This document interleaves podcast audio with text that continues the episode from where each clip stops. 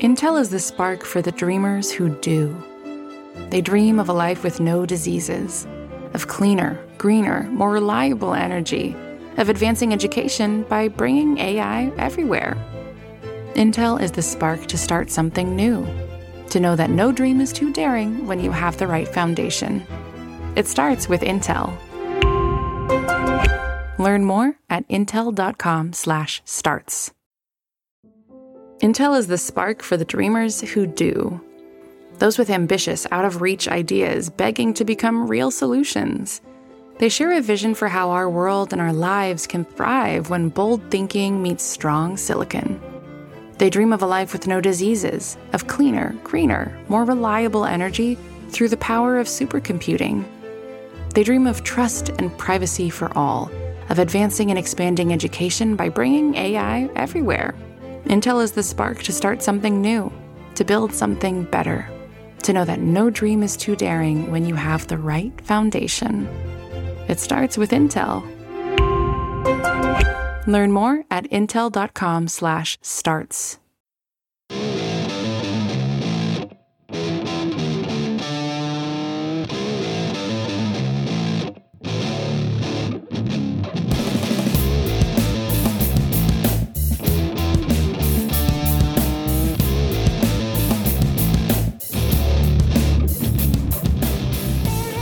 What's up, everybody, and welcome to episode 216 of the Talking Chop podcast. I am your host, Brad Rowland. It is Monday evening, and I am joined by one person that can only be described as a friend of the podcast, a former co host of the podcast. Carlos Collazo is here. Hello, sir. What's up, man? Thanks for having me. It's a blast to be back, and it's crazy just hearing the number of podcasts at the uh, the intro. I mean, that's it's a lot of podcasts. It is a lot of podcasts, and you have alarms going off. That's good. Yeah, I, uh, just, I had an alarm for when we started the pod, so you know. There you go. I'm, I'm glad we uh, were able to make it.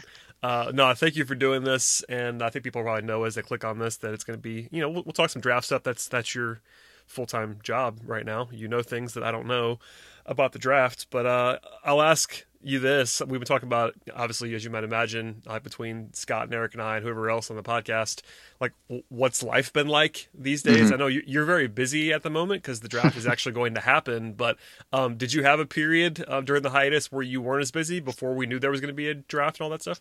Not really, actually. I think the the two weeks after kind of everything started happening, I think it was like the weekend of March 13th, which would have been the first weekend of uh, SEC play in baseball.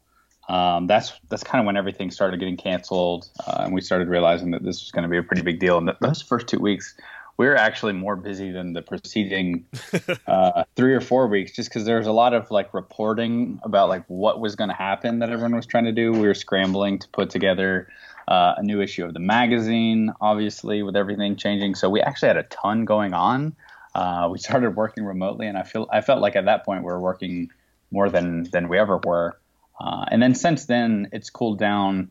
Uh, I guess across baseball America a little bit with, with nothing going on. For me specifically, uh, I've been fortunate to still have the draft to cover, and, and as you know, we always do 500 scouting reports. That definitely seems like a little bit of overkill this year, considering we're only going to have 160 or so players drafted. But we're still doing the BA 500, so I've been kind of spending a lot of time talking with scouts, fleshing out those reports, doing whatever kind of reporting I can for mock drafts.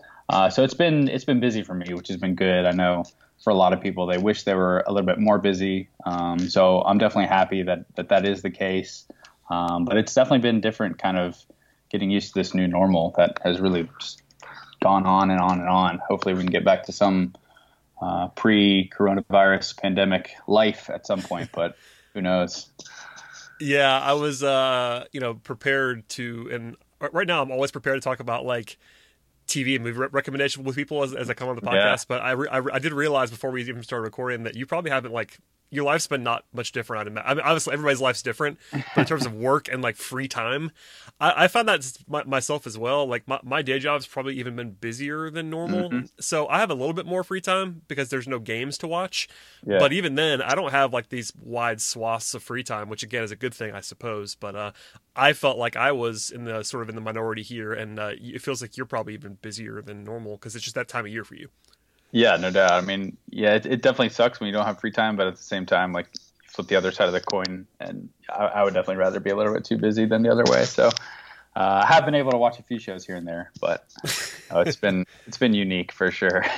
Mostly baseball. I mean, we can we can transition because it's it's kind of interesting. We you know I as you well know, people listening to this know I am not an MLB draft expert by any means. It's not mm-hmm. my thing. I don't watch a lot of college baseball. I watch zero high school baseball these days, uh, et cetera, et cetera. Local high school games, Brad. Come on, man. Listen, when I was going to a, uh, a powerhouse high school 15 plus years ago, uh, it was I went to a lot of high school baseball games. But since then, yeah, one of the best high school programs in the country. I think they've won our Team of the Year award like three or four times now. It's insane. Not not not because of me, but I was there. Um, the first time that they really got really good was uh, I was there for it. So yeah, that's awesome.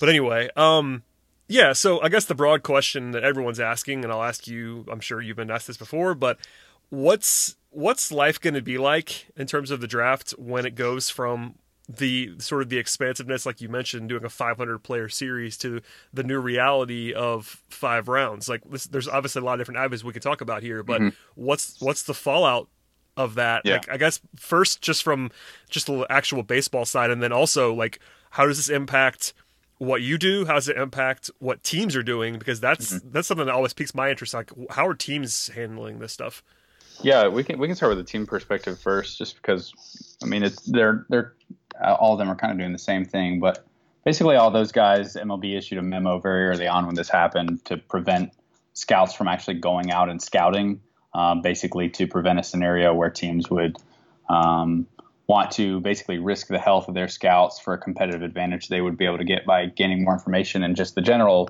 safety. So MLB issued a memo that prevented teams from doing any new scouting. So basically, all they could do was go over the video they already had.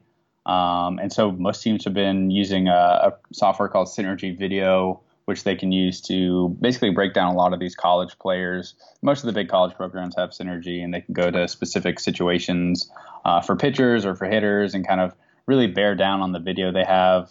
Um, there have been a lot of cross-checking reports being written based exclusively on video.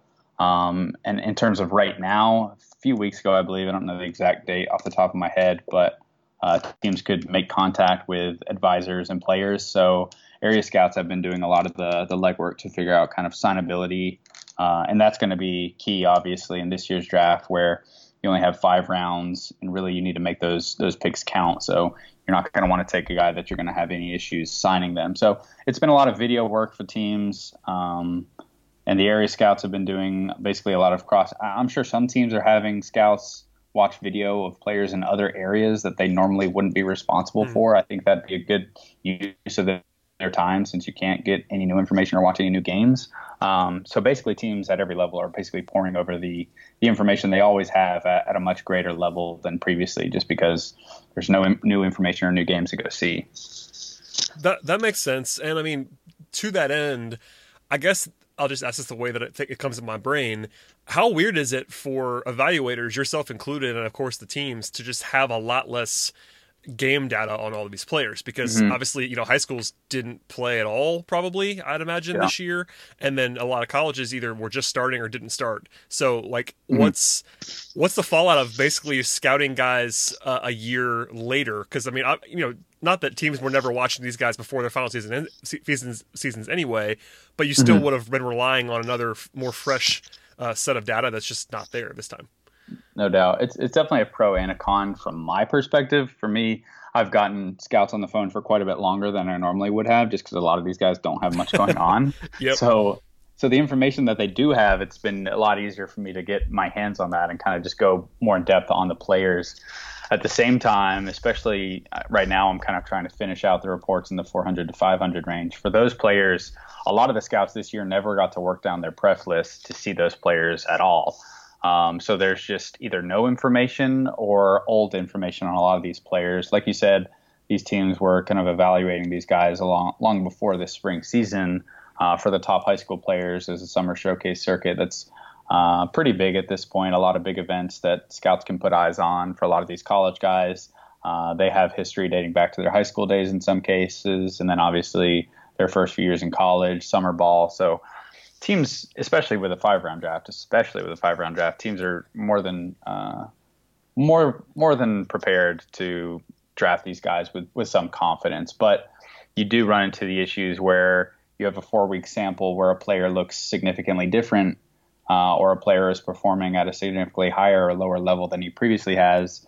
Uh, that's where you run into issues where uh, is it a small sample size sort of thing where he's just overperforming? Has he made a legitimate change? And the teams who are able to kind of separate the signal from the noise in those cases, I think, are the teams who are going to do really well. Um, and also the teams who really paid attention and bared down and kind of, I don't want to say the off season because at any of these evaluation points, uh, you're getting valuable information. But there, there's definitely some sense that it's more serious in the spring. Um, the reports are definitely more thorough in the spring. So the teams who really did their homework uh, on the histories of these guys and over the summer, uh, those are going to be the teams I think that are going to benefit the most from this. Um, I think every team is probably happy with their process and thinks they're doing it right, but there's a real chance for some teams to to do some damage, uh, depending on how the undrafted uh, free agent thing rolls out. Like if we have a lot of players that are signing for 20k, um, maybe some teams will be able to do some damage in, in, a period that is. I mean, this is the most unique draft we've ever seen, so it's going to yeah. be fun to see it play out. But that's kind of what we're dealing with right now. Yeah, that, that makes sense. I was going to ask you since you just brought it up. I mean, I, I feel like it's really, really interesting to me, just from a process perspective, to think about what's going to happen to the guys who are not drafted.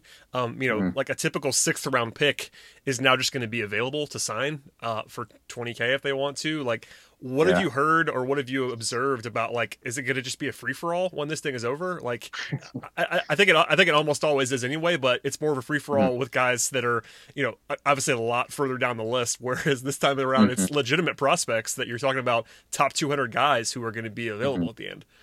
No doubt, and and normally you're when it's undrafted free agent time. I mean, you look at you look at your class and you already have 30 players signed. So a lot of cases. Yep teams aren't even going to have space to put some of these guys who maybe they do like a lot of guys that are still on the board. But in a five round draft, uh, there are significantly uh, better players available. Obviously, that this is one of the first questions I asked a few scouts when this this rule came out, because when every team is dealing with the exact same amount of money, uh, how do you kind of separate yourself from other clubs? Um, is there a situation where some kind of shady dealings start to happen with, with teams making promises that they probably shouldn't have. Obviously, MLB has put some strict strict bonus circumvention rules in place, but it's not the like Braves would never be involved in anything like that, Carlos. I was about to say it's not like we're in a sport where teams have, have never cheated. So that stuff definitely came to mind for a lot of scouts who are going to have to be dealing with this. I think it'll be interesting to see um, how teams go about selling themselves. I think a, a, few of the obvious ones would be player development track record, how well they've done uh, just in general, and then uh, more specifically with the specific demographic or position group that you're trying to target. Um, I mean, guys who are fans of a certain team or have a team nearby, does that affect where they want to sign if they're willing to sign for 20K? But like you mentioned earlier, I mean, some of these guys in the six to 10 round range who are juniors, uh, specifically, they're always seniors who sign for pennies. Uh, but the juniors are guys who were looking at 100K to 350K in that range. Those players, I'm sure some of them will just want to kind of get out of the college system and, and start their pro career for whatever amount of money. But for a lot of those guys, uh, they're going to be forced back to college. So I think another really interesting piece of this, and if you don't watch college baseball, maybe this isn't as important to you, uh, but we're going to have so much talent at the college game next year just mm. because so many of these juniors are going to be pushed back. There are going to be some seniors who have another year of eligibility who might decide they want to go back, whether they're playing for conference championships or or other team goals that they really want to be part of, uh, and a lot of high school players, that second or third tier of high school players who, again, maybe would have signed in this top five round range that teams aren't going to want to pursue because of questions about their signability. Those guys are going to get pushed to college. Uh, the JUCO ranks are going to be more talented than they've been. Uh, the college game as a whole from just a talent perspective is going to be awesome for, for fans, but for coaches, it's a little bit more of a headache to kind of figure out rosters and scholarships and, and all that stuff. So there are a lot of wrinkles to this. For sure. And I mean, I was going to ask you about the college stuff because, you know, not, I'm not sure this is going to be widespread, but there, there are some, some smaller programs that are like, you know, effectively shutting down baseball that I've mm-hmm. seen in the last couple of days. Like that's going to be interesting to fall out.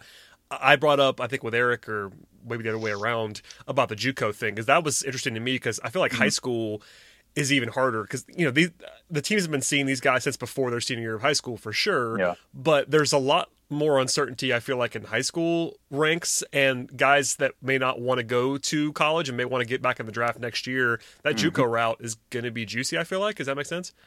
Yeah, it makes perfect sense. I think I think you pretty much nailed it. I think the JUCO route is even before this happened. I think it's it's an option that I wish more kids would pursue. Obviously, junior college isn't as glamorous as those four year universities that you kind of grow up rooting for and, and hearing about and watching on TV, but that route just offers you so much flexibility. Uh, there are so many fewer questions about the amount of playing time you're going to get. You're going to get on the field and you're going to play. Uh, and the best way to get better, obviously, is by playing. So for a lot of these kids, whether it's because they just uh, have concerns about playing time, whether it's they want to get back in the draft draft process as soon as they can. I mean, that's a great route. You can go to junior college. Uh, you can go for a year, go back in the draft. You can go for a year and transfer to another school. You can go for two years. Your eligibility is open after each year, uh, and it doesn't it doesn't mean you're not going to a four year school. There are plenty of guys who've gone to junior college for a year or two. Uh, and then committed to a bigger program. A lot of guys have really elevated their their stock uh, and and got to schools where they never would have thought about going to out of high school. So I think it's a really good route that a lot of kids could benefit from. There are a few programs in the country, probably more than a few, that have done a really good job developing players. Um, so I definitely think that that's an avenue people should be looking into more, and, and we're going to see that uh, kind of play itself out.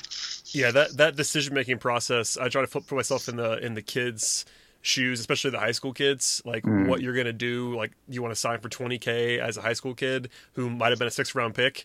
Or yeah. do you want to go maybe kick, kick the can down the road for a year, go to Juco, and if mm. you play well, you maybe you'll be a top you know three round pick next year. I don't know. It's uh, yeah.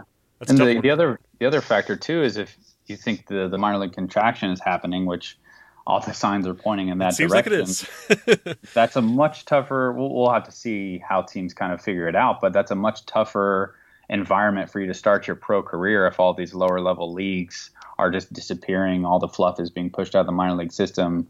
Um, you're really going to want to be a polished player at that point. I imagine uh, the draft the draft has increasingly been more and more college heavy. I think we're going to see the most college heavy draft we've ever seen this year for all the things we've talked about. I mean, just the data set that analytics groups can look over, and you just have much more confidence in, in the college guys uh, just because of that track record they've been able to establish. Uh, so yeah, it's it's getting more college heavy. There are less and less spots for these high school guys in this year's draft, and if you're looking long term, there are some definitely some minor league questions as well to kind of throw into all of this.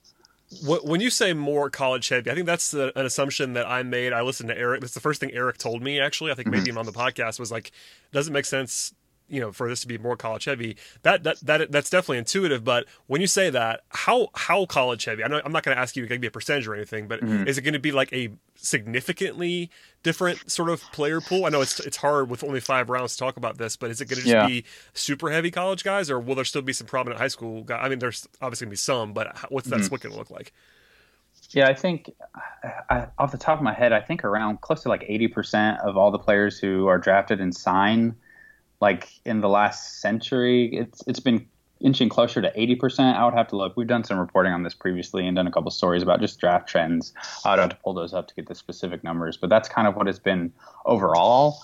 Um, like you said, there are definitely going to be some high school guys in the first round this year. Those top tier guys that have been seen a lot over the summer, and even some who who got to play early this spring. I think those kids will be fine, uh, just because they've proven themselves at kind of the highest stage at the high school level, and the talent at some point is just too good to pass up. Um, but in our latest mock, I think of the first 12 picks, we only had one high school player. Mm. Uh, that would be the most college heavy top 12 ever. Uh, and I definitely think that's going to be a trend that continues, just comparing this these top five rounds to any other top five rounds for any draft, just because when you look at the the track record things I've mentioned, uh, just the ability to see these guys. I mean, there there's a guy we have named Mick Abel, two prep right-handers, Mick Abel and Nick Bitsko. These are two guys who we see as first round talents. They didn't throw a pitch this year. Um, and when you're talking about a team having to give out multi, a multi million dollar bonus to a player who is already in one of the more risky demographics for the draft, but you haven't seen him throw a pitch in a game since late last summer uh, there's a reason that teams are going to be a little bit iffy about that. So I do think that in terms of how a lot of teams are going to operate in terms of draft strategy, there's just a lot of safety in college players in general. Um, this class is pretty college heavy at the top. Uh, and there's also an incredible depth of college pitching. This is one of the deepest college pitching classes we've ever seen. So I think the coronavirus is going to make it a little bit more, not a little bit, a lot more college heavy. And the draft class, kind of as it was before, if we were in a normal year, I think was was pretty heavy on the college side as well. So both those factors are going to make this. I'm curious to see what the numbers are at the end. I, I don't have a great answer for you there, but I, I would guess that it, it'll be the most college heavy we've ever seen. And that yeah, that makes so much sense to me uh, in my brain. Um, mm-hmm last last sort of broad question before I uh, get you to talk about some players that I don't that I don't know anything about. Um, what do you is the is the new kind of bonus structure gonna influence anything like the like, like the def, like the deferred nature of this uh, and how it's like you know I'm not I'm not smart enough to know all of the fallout when it comes mm-hmm. to what teams draft pools are going to be like but how does the financial beyond the obviously the just far less rounds but beyond mm-hmm. that like how how does the pool structure going to impact things if at all yeah, I think it could affect some things. I think one thing for sure is teams are going to have a lot less flexibility to play some of the games that you've seen them play previously, where they try and get an underslot guy uh, and then push a talented player down to a further pick with the savings. I don't think you're going to see teams doing that as aggressively this year, just because in previous years, if you don't have one of your guys sign uh, in the top rounds, you can kind of push that money and get a guy in the 11 to 15 round range that you kind of has a, have as a backup in this new system, you can't use any of your savings from your bonus pool on the undrafted guys. So if you miss on one of your picks, at the end of the day, you're just going to be standing there with more money in your pocket. Mm-hmm. Uh, and if you're a scouting department, you want to get as much talent as you can. So I think some of those signing bonus games will probably go away. I think it will probably be a little bit more straight up. Not that's not to say that teams aren't going to look for underslot deals in the first round where they see the talent as equal. I think that that's definitely going to be something that continues to happen, um, just because that money maybe teams see as even more valuable. But it's not going to be to try and like push guys down their board. I think that gets a little bit too risky when you only have five picks in some cases, and for other teams like the Yankees and the Astros have two or three picks in the first five rounds. So. Uh, that makes it a little bit more challenging just to play some of those financial games. I think another thing too is you might see players who would have been willing to sign previously just say no, they're not going to. I mean, the deferment it doesn't seem like a big deal from the outside looking in, just because that money you're still getting it. But when all but 100k of your bonus is deferred, uh, the advisors I speak to see that as a real concession that was given up for these amateur players who really had no voice in this decision that was made. So I think you could see a number of players Maybe that's draft eligible players who were already in a good position in terms of leverage before uh, that just price themselves out because it's not a great year to come out if you're an amateur player. Um, so I think there's going to be a lot of guys who are just going to make it back to school that otherwise would have would have been drafted and signed. Uh, but those are probably the first couple of things that come to mind. Uh, yeah. Another thing is, I think in the fifth round, sorry, no, go ahead. Uh, in the fifth round, what's to stop a team from seriously underselling a guy? Because if you're if you're picked in this fifth round, it's either you sign here for whatever the team offers you, you don't sign, and then the max you can get is 20K, or you go back into the process and try it again next year. Uh, there are going to be a lot of teams who are offering significantly less than fifth round slot, and maybe that even happens in the fourth round too. Uh, it's not a great draft. It's never a great year to to be drafted from the player's perspective, just because of kind of how this system is designed to just cap how much they make, but especially so this year. I lied about that being my, about that, that being my last question because I, I, thought of something while you were talking. I'll go for it. You re- you referenced um, sort of the advisors that you're speaking to, and I should have had this on my list already. But you know, I've made the point, and not not an original one by me, but mm-hmm. it's worth pointing out again that every time you know, and and and that's not just baseball, but especially in baseball, I think every time you get like a CBA level negotiation, um, amateur guys get the short end of the stick very Absolutely. very often. It happens in the NBA, happens in the NFL. Um, it's especially seems to be the case here. Um, are people like how are people in the in the league, and how are people that you talk to sort of handling that? Because I, I feel like if you're a scouting based person. Mm-hmm. You're probably not very happy with this, but it's not. There's nothing you can do about it, obviously, and, mm-hmm. and of course the players are getting uh, screwed to put it, to put it candidly. So, mm-hmm. what is the reaction inside the game about like you know, obviously, I think everyone kind of knows that there was a massive concession given away, but you know, it's just kind of what's the fallout of that. Yeah, it's, it's honestly from everyone I talk to, they kind of agree that it is terrible. Um, depending on which kind of area you're talking with, the the disgust will be greater or lesser depending on the guys you're talking to. The advisors are obviously more more pissed about this than some other people, but I mean, all the scouts I talked to as well, almost all of those guys just want longer drafts in general because they've been they've been bearing down on these guys and they like players and they want to put them into the system and see them turn into to good players for their their major league teams. Um, so they always want more drafts. They want to be able to sign a guy in the draft, and with the more rounds, you're going to be able to sign or have a greater chance of getting a guy that you like. All that makes sense. Um, everyone knows the players are getting screwed. That's not a secret. Everyone knows in general that they're getting screwed in the draft, just outside of this unique situation we're in. Um, but I do think that maybe the one argument that I would give a little credence to is that by by spending less on players, maybe teams are able to hold on to their employees or not force their employees, their coaches, their scouts to take pay cuts. Um, there's been different reporting uh, the past few months about teams kind of extending this window of them committing uh, money to their employees to just keep them working. So if, if there was one argument that I was going to buy, it would be that one because uh, just the same as, as players are getting screwed over in this situation, I think there might come a time where a lot of scouts and coaches and just employees for teams might wind up getting screwed over just because owners are getting less revenue and they don't want to pay costs. So if you can save uh, a scouting department their jobs for the year by having a shorter draft, I mean, uh, it's not a great situation in any means, but uh, I would rather scouts keep their jobs, I guess, then we draft 40 play 40 rounds of, of players. Um, but it's just a bad situation all around.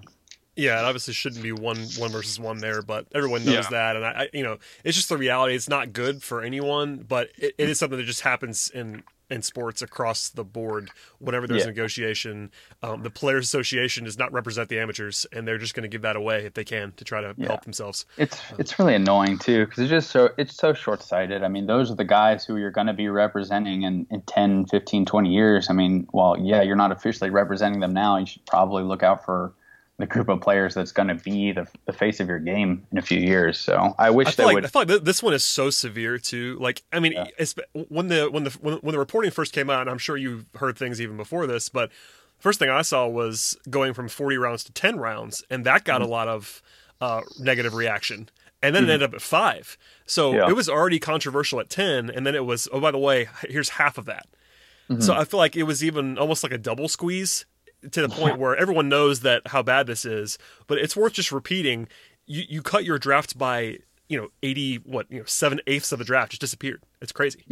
Yeah, it really is. I mean, uh, as soon as they said the minimum was was going to be five rounds, we probably in hindsight should have just assumed it was going to be that five rounds. But yeah, you know,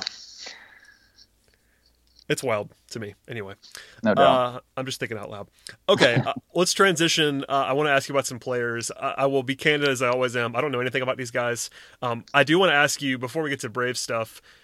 Who were sort of like the best guys? I can tell you the the one guy that I've kind of heard of is yeah. Who do you know, Brad? I'm curious. Uh, Tor- Torkelson.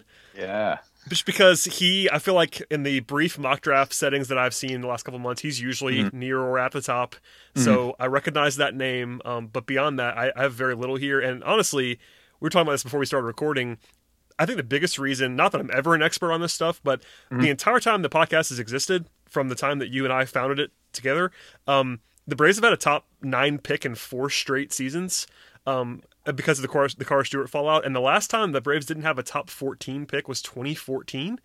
Uh, we opened the podcast in February 2016. So basically, the entire time of this podcast, the Braves have had a high, have had a high draft pick, and it's just a lot easier to care about the top of the draft when the Braves have a pick, and I have to know about the top of the draft. And this year, the Braves don't pick until, until 25th. So I, I, have a lot less reason to care, um, yeah. just to be honest with you. But um, people do care well, though, obviously. So it's a real credit to you that you've continued to uh, have me on to talk about the draft when, like you said, you shouldn't have to care without them having a top ten pick. So, so kudos to you for that, Brad. I, am just saying I shouldn't have to care about the top of the draft because obviously, like yeah, for instance, I don't think he's sliding to 25. That's so. what I mean. Like for, from a Braves from a Braves perspective, there there are got to be at least ten guys I can just cross off. Like right now, no chance that they're getting to 25. So it should be pretty easy on that front. But anyway, I wanted to go through that sort of exercise to just yeah. realize that we've been spoiled on the draft front just because the Braves, even last year, when they weren't quote unquote supposed to have a top 10 pick. They still had one because of Carter Stewart and the mm-hmm. fallout of that. So now it's like reality setting in. The Braves are good again, and now they have a low pick. yeah, it, it is. Uh, it is interesting. It was funny for you to kind of remind me of that. The Braves were bad for a long time. They were. uh, it's good for the draft, but yeah, I guess w- when you're picking low, I mean, every club wants to be picking low in the draft because if you're picking low, you're doing something right at the major league level. So it's a good problem to have for sure, but definitely less interesting from a casual standpoint uh, if you're not a super in-depth draft nerd. And Matt Matt Powers from Talking Chop is going to be yelling at me for not caring, but uh, Matt, you will have your you will have your ability to talk and write. I know he already is doing stuff mm-hmm. on the draft as we get going here. Okay, uh, but before we get to the, the Brave stuff, uh, who are who? I mean, I'm not going to ask you to give your entire uh, big board away right now because it's behind paywall as it should be. Mm-hmm. But um, who who who are who are a guy a guy or two that you that you really like at the very top of this uh, this draft? Yeah, yeah, I'll give you our, our top three just in conversations we've had with scouts over the past few months. There's seems to be a clear top three that's emerged. It was a top five earlier in the season, but Spencer Torkelson, like you said, is our, our number one prospect right now. He's the best hitter uh, and, and, power bat in the class. I mean, he's a guy who shattered Barry Bonds' freshman home run record at Arizona State. Uh, he hit 23 and 25 home runs his first two years and was uh, going to be one of the best power hitting I mean, he still is, but he would have set a number of records with a third year, um, which would have been really impressive. But he's a guy who's a chance to be a plus hitter with real top of the scale power. I mean, the last guy who's come through with power production this prolific is probably Kris Bryant. Um, Kris Bryant is obviously a very good player. Torkelson is going to be a first baseman uh, more than likely. Uh, and then he, he's our top guy just because the impact of that bat is, is too impressive, and, and most teams uh, seem to see him as the top guy. I think the other guy that a few teams would tell you is their number one player, and the guy who I personally like a little bit more, uh, Austin Martin, the outfielder at Vanderbilt. He's a guy who has much more defensive versatility than Torkelson, a chance to play center field, a chance for third base or shortstop. He was a guy who, entering the year, scouts wanted to see play shortstop. He didn't do that. Um, might wind up being a second baseman. So there's a little bit of unknown about where his his future home is going to be. But there's a chance for up the middle premium defense there. He's a good runner, and he's probably the best pure hitter in the class. He's a guy who's hit over 400 in the SEC, has the best batting eye in the entire class for my money. Good bat speed, not as much thump, obviously, but just an all around good player. There are some car- comparisons to Dansby Swanson just mm. because he is a Vanderbilt product. I don't think you should put too much stock into those just because Dansby did kind of prove himself at shortstop. I think they're different hitters, but just something to know. He's probably going to be the highest drafted Vanderbilt player since Dansby, um, with an outside shot to go one. Uh, and then the last one is Asa Lacy. He's the Texas A&M left-handed pitcher. He's kind of over the first four weeks, he kind of established himself as the top arm in the draft. Uh, he's a guy who really has no holes in his game. Some people will tell you he's the best college left-hander to come through in the last four or five years. Uh, lefties are obviously a commodity in baseball as a whole, and that's especially true in the draft. Got the plus fastball, plus curveball, plus slider, probably a plus changeup as well. Uh, the the question with him kind of coming into the year was just a matter of pitch efficiency. Uh, where was his control going to be at the next level? I think he's a guy who just ran his pitch count up because he missed so many bats. No one could really put the ball in play. Um, so I really like him as a pitching prospect, kind of that complete package. Don't really have any huge question marks with him. Uh, and he's also got that really competitive uh, bulldog like demeanor on the mound that scouts love. So those are the top three for us. And I think um, in some order they should be going one, two, three when we get to the draft in June. Yeah, and uh, I'll be guilty of this, but you know, June 10th feels like it's a long way, a long way away, and it's it's it's not a long way away. Mm-hmm. Is it? Is it, is it like what, what, four weeks from today, or four weeks from yeah. tomorrow? Four weeks. That sounds about right. Three or four weeks. Yeah, we're we're getting there. Um, so yeah, there's there's the guys at the top that you'll be hearing more about. I, I will be interested to see, by the way, as a sidebar, this is like the number one television uh, MLB draft of all time, just just out of lack of options, uh, especially oh, when yeah. else starts before that then. was the NFL draft, right? yeah, I mean the NFL draft is always a huge property, and obviously the MLB draft is not that kind of property, but it's gotten mm-hmm. a little bit more um, exposure the last few years. I feel like it's got a kind of grown in the television product, and mm-hmm. this time around without live baseball to compete against it. That's that's that's always my thing is that there's like games happening during the draft. yeah. So yeah, it's a, like in, in, general, and kind of everyone's everyone's looking for more sports in any capacity. I know there are a lot of people that I talked with that don't care at all about the NFL draft that watch it because they wanted some sports. So if we get more eyes just because someone wants to watch something having anything to do with sports, then uh, I think that's great because we need we need more eyes in the MLB draft, obviously, from my perspective. I watched a little bit last time because you were on it, and I really appreciated you being on it. Um, I was rooting for you. Are you are you making a return appearance? I shouldn't ask you yes. out in public, but I will. I will be. Yeah, Beautiful. I will be. So, so you guys that, want to tune in just to watch me to like Brad does, and I was going to say even more even more reason to uh, to watch the broadcast. Uh, Talking Chop alum. Anyway, um, okay, I have to ask you about the Brave stuff now, and it's That's it's really it's really hard in some respects because you know you don't know who's going to be available at 25 it's a lot easier like going back to what we were talking about before to project who might be available when mm-hmm. they pick higher. But now at 25 you have a pretty good idea i'm sure. I have no idea. No, no don't give me that much credit. I think uh, we can get into it but i just think uh, at the forefront here the teams are having a much harder time figuring out what's going in front of them even in, even in the teens this year just because i think one of the biggest things for for mock drafts and finding out what teams are doing is just seeing other scouts and decision makers at these kind of priority prospect games. Like there's so much uh, scouting the scouts that goes into this uh, that every team that I've talked to this year is more uncertain than they've ever been about kind of how this is going to shake out. Um, so I think from a media perspective, fan perspective, and from a team perspective, the the just sense of unknown is is much more so this year than than I've ever experienced for sure. Yeah, and that makes sense given the lack of data and the lack of you know meetings where you you have teams in the same spaces and there's mm-hmm. just not people talking in the same way i'm sure i mean they yeah. might be talking to you on the phone but they're not mm-hmm. like getting together and having their meetings in, in, the, in, the, same way they would be exactly. all that kind of makes sense it's going to happen in the nba too i mean i covered the nba draft a ton and i can yeah. already tell you i know, you know, part of the part of the uncertainty is not knowing when the draft's going to be but yep. beyond that it's still going to be I feel like a lot more uncertain just because of the lack of there won't be a combine where everyone comes together and talks for three days about Absolutely. what's going to happen, um, all that stuff. Um, is there? This is kind of probably a fraught question. Is there a position group that you'd be looking at for the Braves, or is it just like standard best player available stuff? I would think best player available. It's a little trickier with the Braves. Previously, they've had some profiles that really jumped out as kind of a Braves draft prospect that no longer applies with the new scouting director and a little bit of a department shakeup there. Uh, last year, their pick seemed like they were going much more of like model friendly players. So I would just generally think either college players with some performance um, or high school players who maybe uh, again have some performance in these these uh, bigger summer showcase circuit um, areas. But I think in general, just as far as how the board is looking, there's going to be a lot of college arms to be picked in this range. I also think there's some.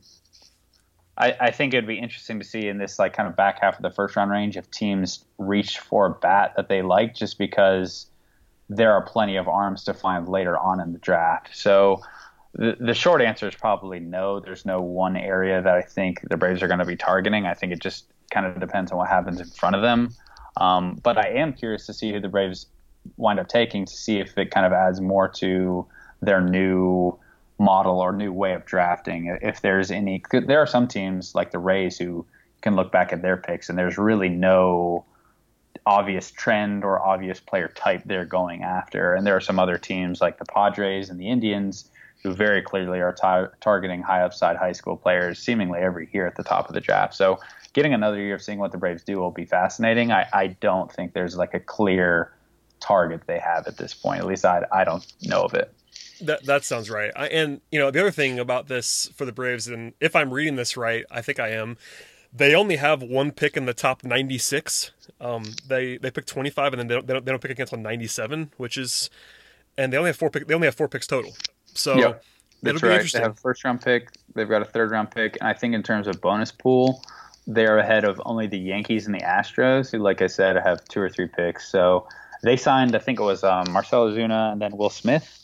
Yep. Um, so they lost one pick, and then they didn't get the compensation pick that they would have gotten for Josh Donaldson signing. So that's why they don't have that second round pick, and obviously this year that's going to affect them more so than than other years, just because they don't have the six through forty rounds to kind of make up for it by scouting and drafting well. So yeah, a little yeah, bit lighter be, on the draft side. yeah, so I think I was talking to some evaluators about how teams are going to go about um, just drafting this year, strategy stuff, and I think the more common strategy would just be going towards more safe players, players that you have a little bit more conviction in, um, in terms of what their floor is going to be. I mean, the exact opposite approach is also viable in that you only have five players. You always want to try and get some impact. So if you really want to swing for the fences, um, if you look back on a draft and get one all-star caliber player, that's probably more impressive than getting three or four guys who are replacement level or part-time guys. So I think both those are viable strategies. It'll be interesting to see what the industry ends up doing. Yeah, uh, that sounds plausible to me. Um, I have no idea how to ask about players in this range. Um, I, I, looked at mock drafts. There was very little consensus here, and it's still, you know, mock drafts are tough this time, especially when you get down this low. Um, but I thought it was kind of funny. I saw a bunch, uh, you know, three or four college pitchers tied to the Braves. I saw 2 mm-hmm. uh, high school pitchers. I saw a college shortstop, which I think might have been you uh, yeah, we, projecting that. So I don't we, know. Yeah, we did have. Uh, I'm I'm glad there have been a lot of different players because that backs up my theory that no one really knows at this point what's happening in that range. Um, I honestly, I think if people are very convinced in what they know in this range, I, I think they're kind of overselling what they know because I talked to a lot of these teams and, and they just don't know at this point. So, yeah. Uh, but we can talk about a couple of these guys. I think Nick Loftin is the guy that we had mocked to the Braves in our most recent one. Uh, there's some similarities to Braden Shewmake here, just in terms of kind of college shortstop who's not super toolsy, has a really good track record of performance. Uh, I think Loftin is probably a superior defender at shortstop, at least a better chance to stick there long term. Uh, Shewmake is probably the better pure hitter. What's interesting with Loftin here is that he tapped into some power in the first four weeks of the season. Uh, and if he is starting to develop more power, um, then you're looking at a guy who's a little bit more interesting. He's kind of that guy who's solid average at everything. Scouts really praise kind of how he goes about the game, his mentality, baseball IQ on the field. Just a guy that you can't really point to a, a specific flaw in his game, but is also not going to blow you away with his tool set either. So I think that is the type of player who uh, is going to get pushed up in this year's draft. Just those guys that you feel good about kind of all around. You can look at their numbers in college, uh, in a big conference, and feel good about that. Um, but there's nothing specific that's tying him to the Braves in this range. It's more of Loftin is continuously talked about in this kind of back third of the first round range lately. Uh, there's some other college pitchers we can get into if you have any in mind. Yeah, I um I'm trying to see what my notes who the guys and again this is just off the mocks that I have no I have no clue. Um, is it Carmen Lodzinski? Oh yeah, I'm, I was really curious to see you pronounce that name because it doesn't make any sense at all how it's M- pronounced. M L O D is a diff- is yeah, a tough it's a tough one for me. ready for this? It's Carmen Mlodzinski. You're kidding me. no, I ran that by multiple people just to make sure. Yeah, Carmen Mlodzinski. Uh, he was the guy I saw in, in multiple. He was the only guy I think I saw in multiple mock drafts. So that's why I'm asking about him first. Yeah, he was a guy who entered the year. I think we had him either at 10 or right outside of the top 10 on our board. Uh, over the summer, he was the best pitcher in the Cape Cod League. He showed really impressive stuff, plus fastball, plus breaking ball. Uh, he's a guy who had a he has a little bit shorter of a college track record than some of these other guys. He dealt with a, a foot injury that really limited him. Uh, so he's a redshirt sophomore this year. Uh, and a guy who kind of underwhelmed, I would say, in the first four weeks, which is why we have him ranked number 25 right now. He didn't have the same kind of blow you away swing and miss stuff that he showed over the summer. But at the same time, it's a heavy fastball, uh, a solid average or above average pitch now with a chance to be plus. It was plus in the summer, uh, so he could get back to that. He's shown two good breaking balls in the past. Um, I think he is similar to Tanner Burns. I don't know if Burns is a guy who you've seen mocked to the Braves at all, but we have them on my list. Yeah, we have them side by side, and I think they are good profiles to point to as like a high floor maybe not the highest upside, but most of the scouts that I've talked with think that Mlodzinski and Burns are both uh, high probability major leaguers in some capacity. Um, with Carmen, I do think there's a chance for a little bit more upside than Burns just because of what he's shown previously. Uh, he's got a very physical frame. Uh, if he is able to avoid those random injuries like he had to his foot, I think he's got a chance to log uh, plenty of innings, or at least as many innings as teams let their starters go these days. Uh, so he's a fascinating one just because if you're really buying into what he did last summer, you could look at maybe like a top four or five arm in this class that you're getting great value on. Uh, at the same time, I, excuse me, at the same time, I think there's plenty of safety with his profile. He's a good, good strike thrower. Yeah, that make, that makes sense. Um, the one high school pitcher I saw is is it is it Justin Lang or Lange? I have no idea. Lang, I assume. Yeah, um, Justin Lang. Um, I believe that's how his last name is pronounced. I don't know specifically with with Mlodzinski. I had to ask about it, but Mlodzinski is I can't, I can't I can't get over that. Still, I'll be honest with you. Yeah, I can't I can't I can't kind of do the math on that one in my head. But anyway, um, yeah, Justin Lang was the other guy, and I think the only mm-hmm. high school pitcher I saw is. I mean, my alarm goes off whenever I see high school pitcher, especially right now with all the weirdness yeah. going on. But what what do you make of him? No doubt, he's he's fascinating. I think ten years ago, Lang would be a no doubt like first round type prep pitcher. We we have him quite a bit lower down on the board, um, just because he's very raw. Uh, he's a guy who has taken huge strides with his fastball velocity. He was up to 95 last summer. He's been up to 100 this spring. Uh, he's tremendously athletic, um, but his strike throwing and basically just how refined he is as a pitcher is incredibly raw right now. So I think that is a guy who I would love to see in the Brave system just because they've shown a good ability to make a lot of the pitchers they have. He's six foot four, 190. Um, but the strike throwing, I mean, some scouts have put bottom of the scale strike throwing on this guy right mm-hmm. now just because I don't think he's had a ton of like high level uh, pitching coaching at this point. Um, it's kind of like a ball of clay is what you're dealing with. This kid has plenty of tools, but he just kind of needs to get into a pro system and figure out a routine um, and, and, kind of just take those steps down the line. So he's exceptionally talented. Uh, I think he his pure stuff stacks up with some of the best pitchers in the class, but there's huge risk here.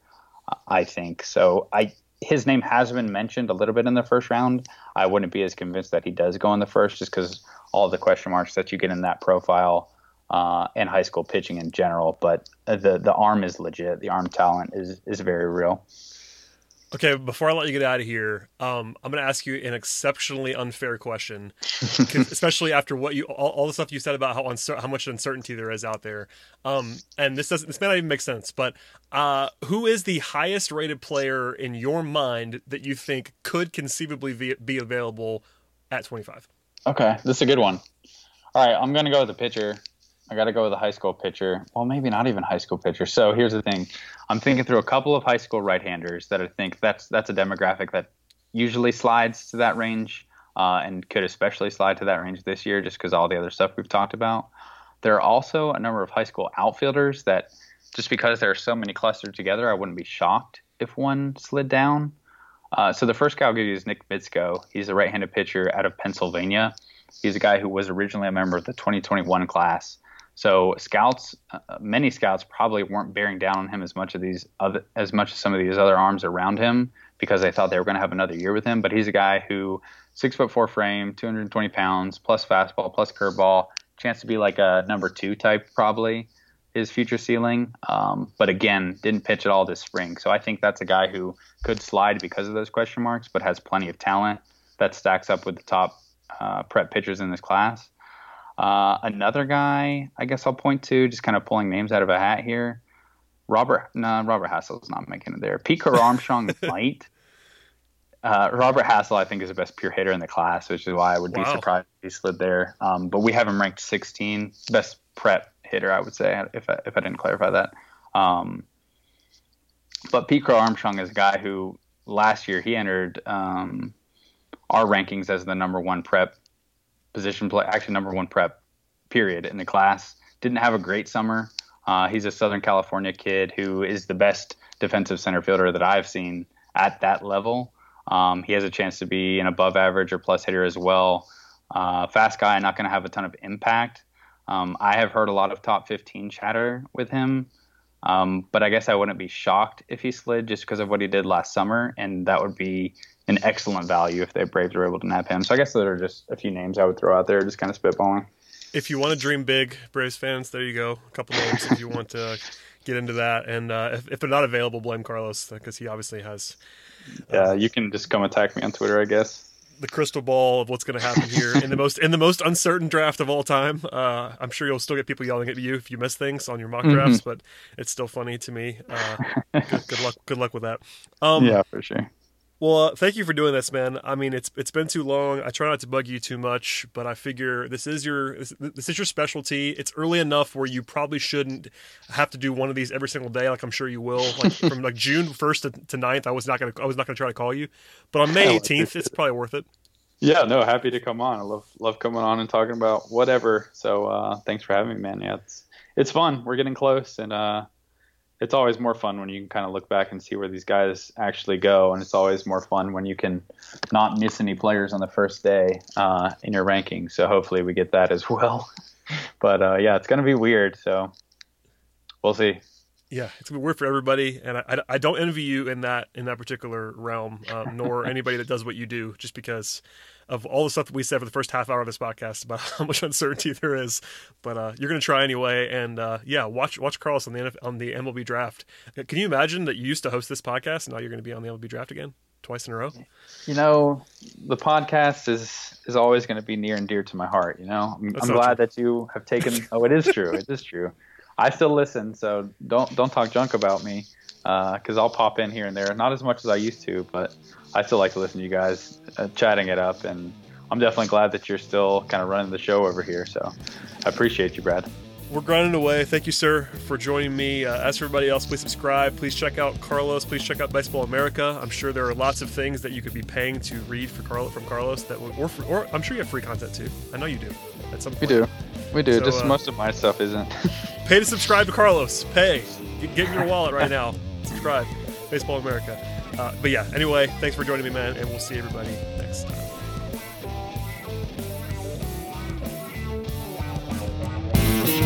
With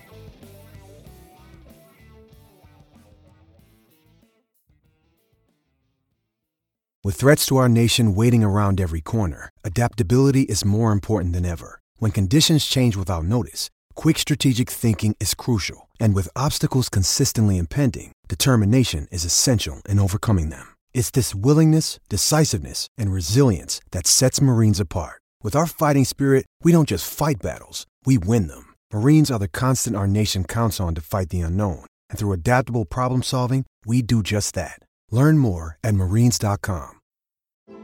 Intel is the spark for the dreamers who do. They dream of a life with no diseases, of cleaner, greener, more reliable energy, of advancing education by bringing AI everywhere. Intel is the spark to start something new, to know that no dream is too daring when you have the right foundation. It starts with Intel. Learn more at intel.com/starts.